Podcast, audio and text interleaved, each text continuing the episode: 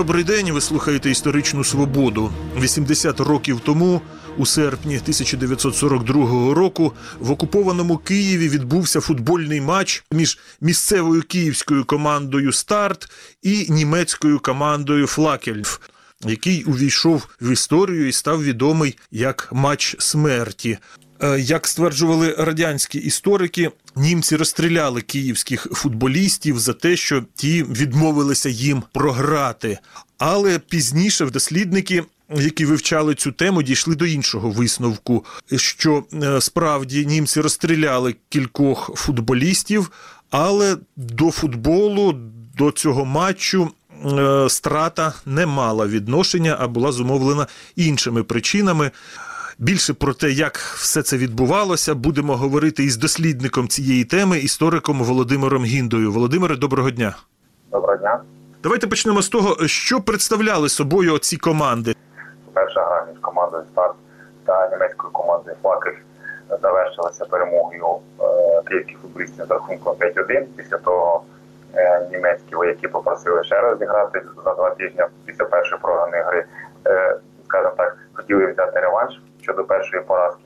Е, Маємо чітко розуміти, е, що на футбольне поле виходили дві команди. Е, Називалася старт складалася з дев'яти гравців колишнього київського динамо та чотирьох гравців колишньої команди Локомотив, тобто професійних футболістів. Даруйте локомотив. Звідки команда? Київська команда Локомотив. Чотири гравці звідти взяли до цієї команди старт. Виходить, що насправді команду старт складали професійні футболісти. До команди німецьких флакель входили німецькі військові, які були зенітниками, е, служили на залізничному вокзалі Києва. І от в їх е, е, частинах були люди, які захоплювалися.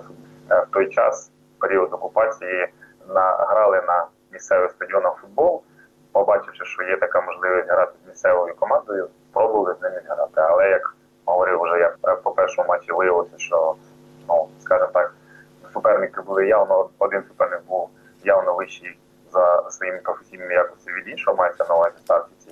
Вони все ж таки спробували ще раз зіграти і в надії виграти вони. Але теж ж другий матч знову ж таки е, українські футболісти виграли з рахунком 5-3.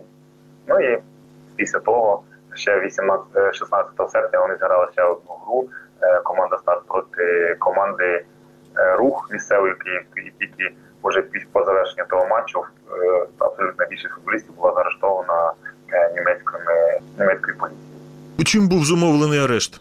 Ну щодо арешту, то там існує серед дослідників багато версій. Вони говорять про те, що е, насправді представник команди рух, який очолював місцевий відділ культури і спорту і мав відношення до українських націоналістів, ну це скажімо так радянська версія, дуже заздрив е, стартівцям, які перемагали всіх, хотів у них виграти те, нього не вийшло, і він просто зробив е, наклеп на них. Вони були заарештовані. Інша найбільш вирогідніша версія того, що е, знову ж таки хтось із е, міської управи доніс німцям про те, що всі футболісти Київського Динамо мають відношення до НКВС. А ми знаємо, що команда Київське Динамо вона була командою е, міліції або скажімо так мала відношення до міністерства внутрішніх.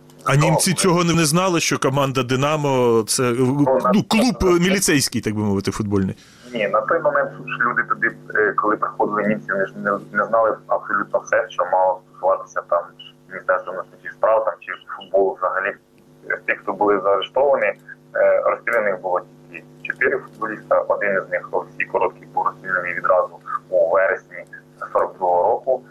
До речі, на нього до німецьких поліційних органів внесла його рідна сестра, сказала, що він є співробітником НКВС, і в нього було знайдено посвідчення. Що співробітник був розстріляний. Е, Трьох інших футболістів було розстріляно е, в лютому 1943 року в Старецькому концтаборі. А їх за що розстріляли в Сирецькому концтаборі? Теж версій існує безліч. За одною з версій йдеться про те, що вони ніби працювали на е, київському хлібзаводі. А насправді команда була створювалася на базі київського хлібзаводу, і вони там працювали, і хтось із підпільників е, набив склав борошно. Це німці розцінили, як диверсію в концтаборі, вишикувавши всіх шеренгу, одного другого розстріляли. Якраз саме ці футболісти попали під ті номери, яких розстріляли. Як на моє переконання, це насправді не дуже логічно, тому що е, німці проводили показові ці страти не в закритих скажімо так, якихось е, приміщеннях чи в закритих на закритих територіях, як це було, як це можна вважати концтабір, а якраз показово, що привселюдно, щоб люди бачили. Тобто ця версія за це відпадає. А інша версія, найбільш вирогідніша, це те, що е, цих в'язнів турецького концтабору нацисти дуже часто вивозили місто для того, щоб вони проводили там якісь будівельні роботи, після того, як були там бомбардування чи щось пошкодження. І от під час одних із таких був здійснений напад за одною з версій, напад на двох німецьких солдатів, після чого в, в турецькому концтаборі проводено проведена саме цей показова страта. А інше, що е, був вчинений напад на улюблену вівчарку німецьку собаку е, начальника концтабору. Скажімо так, якщо брати першу версію, другу чи третю, жодна з них ніякої за якою були футболісти Росії, жодна з них не має відношення до матчу, який відбувся 9 серпня 1942 року. А як відбувався цей матч? Теж щодо того, як відбувався цей матч. Тут є дві версії. Так, одна радянська версія, за якою по легенді про матч смерті йдеться про те, що з першої до останньої хвилини матчу німецькі футболісти грали е, жорстоко, інколи брутально, навіть е, там ну забуваючи про всі ймовірні правила простої спортивної мови, ламали е, радянських футболістів, збивали їх постійно, не давали їм забивати голи. Навіть там йшло про те, що знаменитий воротар Микола Трусевич від зіткнення з німецьким нападником втрачав свідомість, але все-таки впав, піднявся і знову грав, де так вони змогли перемогти. Звичайно ж, е, арбітр, який судив цей матч, допомагав всіляко е, нацистським е, футболістам. Але насправді, якщо взяти аналіз тогочасної місцевої преси, то так звана підокупаційна газета Нове українське слово після цього матчу, та і взагалі до цього матчу постійно освітлювала ці події і завжди говорила, писала про те, що е, команда Старт є однією з найсильніших в Києві і перемогти її практично нереально, тому що вона складається з е, знаменитих футболістів Київського Динамо, які не раз в радянському союзі перемагали там російські команди і, і команди інших радянських республік. Тому виграти у них та навіть грати нічого було б за щастя для багатьох команд. І ще одна з версій, про яку вже говорили самі вболівальники або учасники тих матчів, вони говорили про те, що матч проходив в дружній атмосфері. Арбітр судив е, чесно, нікому не підсужував. І свідченням цього, мабуть, є те, що після завершення матчу було зроблено спільне фото. А от я бачив фотографія, навіть є афіші були, що от грають команда Старт і грає команда Флакельф, що там навіть на афіші написано вхід 5 карбованців. Тобто там багато глядачів було, я так розумію.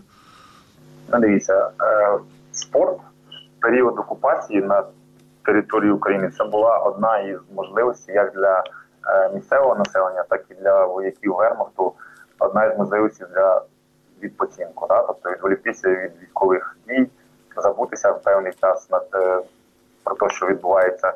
Тому люди приходили туди першу чергу, для того, щоб відпочити. Звичайно, для того, щоб мати можливість утримувати тих стадіони, театри, там ще щось, то е, люди змушені були платити за цей вхід.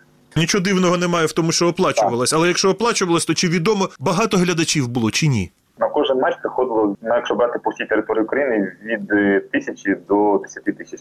Е, Ну, давайте візьмемо цей конкретний матч. Що відомо про тут цей? було Біля тисячі вболівальників.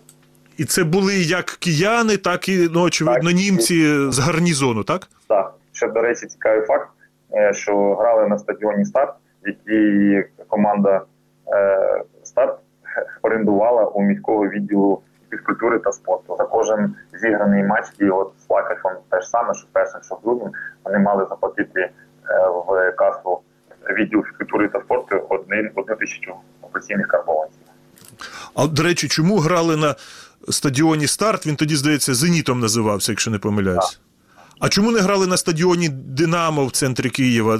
Ну я чому питаю, бо пам'ятник загиблим футболістам поставили ж біля стадіону Динамо. Пам'ятник поставили на стадіоні Динамо, тому що в старті всі прив'язувались до Київського Динамо. Зрозуміло, це якби історія Київського Динамо, і звичайно, що пам'ятник треба було поставити там, то що зробили. Е, Чому не на Ки... не на Динамо на стадіоні Київського Динамо? Тому що той стадіон було перейменовано на Deutsche стадіон, тобто він вважався німецьким стадіоном, а на таких стадіонах міське населення унтерменшини не мали права тренуватися, а тим паче заходити там дивитися, що там робить. То був стадіон виключно для е, німців, які мали право там тренуватися, проводити там якісь заходи, а місцеве населення там не мало взяти. Це перше. Ну і друге, всі матчі на території окупованого Києва з, з червня по серпень проводилися саме на стадіоні е, Старт. Він «Зеніт» називався, да, але е, уже з часом ну, як би назвали його старт. Ви кажете, що страта і матч не пов'язані між собою. А звідки ж тоді взялася ця версія, що після першого тайму е, до е, роздягальні е, старту увійшов німецький офіцер і сказав, що ви мусите програти. Це не версія, це вигадки радянських письменників. Перше, якщо взяти всю історію створення цього міфу про матч, який відбувався і про стату українських футболістів, було згадано вже в 1943 році. Журналіст е, київських вістей е, Євгеній Крігер написав невеличку е, таку замітку в газеті, як то було в Києві, де розповідав про життя населення в окупованому Києві. І ось е, спілкувався він з так званим учасником тих подій, бо людина, яка пережила окупацію Дмитром Орловим, який розповів йому про, про звірства нацистів на теренах нашої столиці. І е, в кінці розповів про те, що було вбито там трьох футболістів, серед них знаменитий е, воротар Микола Друсевич, який, коли його страчували, встав і крикнув е, «Совєтський спорт не умрет, то здравствуй Сталін. Ну, ну, типова радянська пропаганда. Перша ця стаття була, потім через декілька місяців з'явилася інша стаття, якій вже була присвячена саме футболістам, не тому вважалося населення е, під німцями, де було сказано, що вони працювали, там грали в футбол, а потім німці їх попросили зіграти. Вони е, зіграли, зіграли, їх розстріляли. Не про матч смерті, ні про чого не йшлося. А вже сам матч смерті останні дослідники приходять до висновку, що це словосполучення запровадив е, відомий письменник Олександр Борщагівський, який надрукував у 46-му році в газеті Сталінське плем'я кіноповість, яку так і назвав матчем смерті. Звідси починається ця назва. А тепер повернемося до чого про те, що ви говорили, на початку, про як заходили в перерві до українських футболістів. Насправді це, це вигадки радянських письменників які про це написали, тому що писати треба було так, щоб людям було цікаво, і треба було, якщо б написали, що просто грали, тому що потрібно було якось грати, що вони е, любили спорт і все інше, то ці люди би за радянською тогочасною кон'юнктурою чи там про- пропагандою вважалися таким зрадниками народу. Їх потрібно було заарештувати і до Сибіру. Звичайно, щоб цього не було, потрібно було зробити якусь цікаву, класну легенду, де виправдати ті цих е, футболістів, які погодилися грати з ворогом. Ну, знайшли такий варіант. Тому всього того, що було написано і придумано, немає нічого е, е, спільного з реальністю. І взагалі, остаточно в свідомості радянських людей матч смерті був утверджений, як на моє переконання, в 1957 році, коли радянському Союзі вийшла знаменита повість останній поєдинок.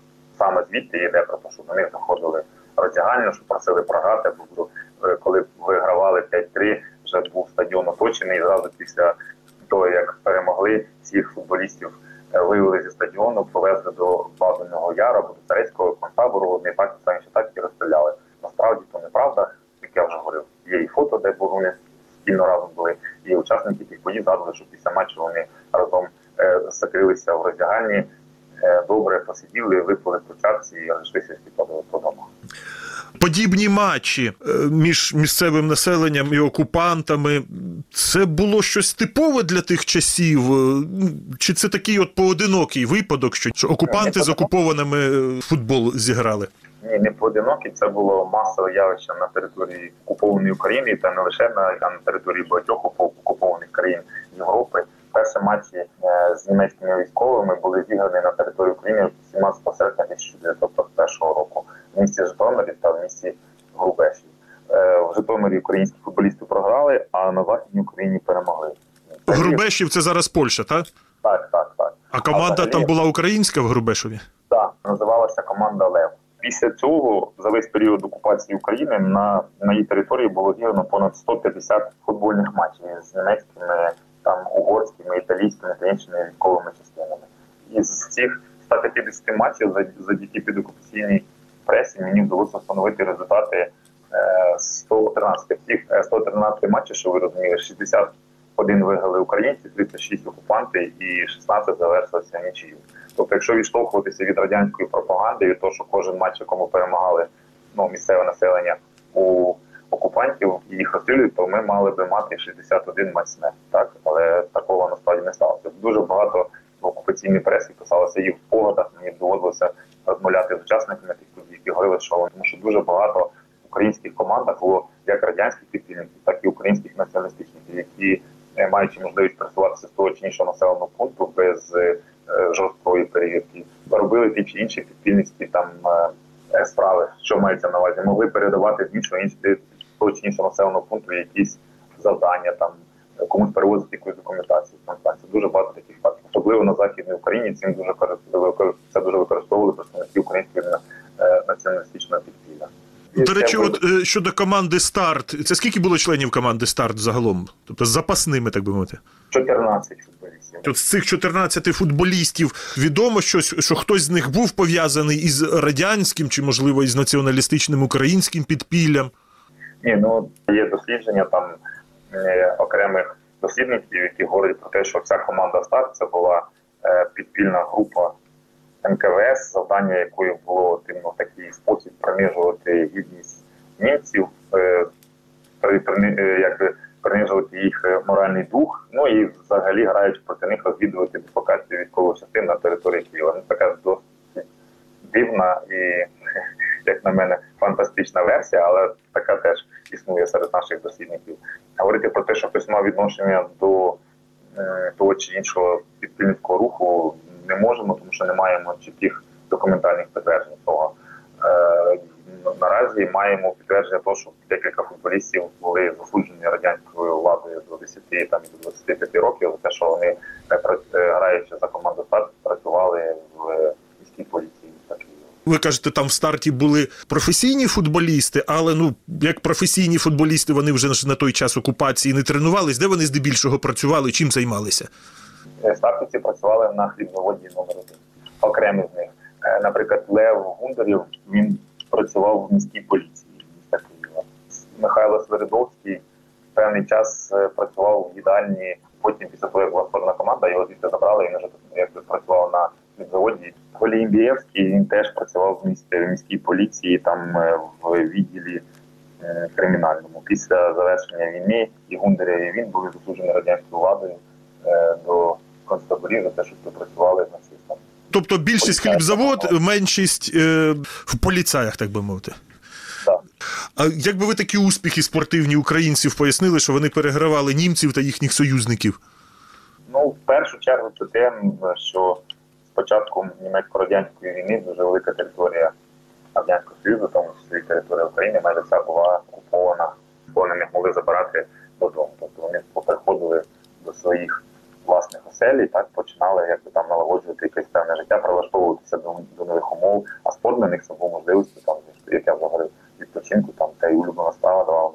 Німецькі професійні футболісти і взагалі професійні спортсмени е, в лавах Вермахту почали з'являтися наприкінці 1944 року. До цього часу там в Німеччині проходив свій чемпіонат.